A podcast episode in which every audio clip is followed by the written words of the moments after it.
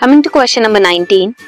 A person enters a museum and observe the animal specimens. Enter किया museum में और animal specimen को observe किया he looks at the one mark salamander and calls it a lizard. How will you explain to him that salamanders and lizards belong to two different classes? कैसे बताओगे? List four distinguishing features and also give one example of the other member of the above two classes. चलो, पहले, सबसे पहले differences देखते हैं। Lizards की external ear opening होती है एंड क्लॉड टोज होते हैं। वेर सेलेमेंडर में ऐसा कुछ नहीं होता। लिजर्ड्स आर रेप्टाइल्स क्या है लिजर्ड्स रेप्टाइल्स एंड सेलेमेंडर्स क्या है? एम्फीबियंस हैं। कवर्ड इन ड्राई स्केल्स और स्क्यूट्स लिजर्ड एंड सेलेमेंडर की स्किन मॉइस्ट होती है।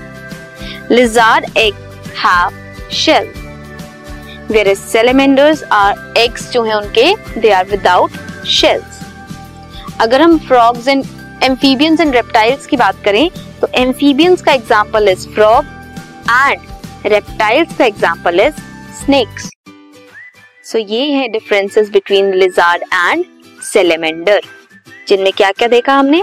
लिजार्ड और सेलेमेंडर में external ear opening clawed toes के बारे में देखा, उनकी स्किन के बारे में देखा सेलेमेंडर की मॉइस्ट थी एंड उनकी ड्राई थी।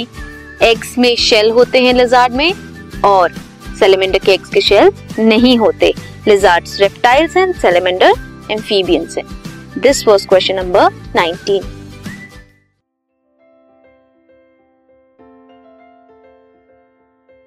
this podcast is brought you by Hub Hopper Shiksha Abhiyan अगर आपको ये पॉडकास्ट पसंद आया तो प्लीज़ लाइक शेयर और सब्सक्राइब करें और वीडियो क्लासेस के लिए शिक्षा अभियान के यूट्यूब चैनल पर जाएँ।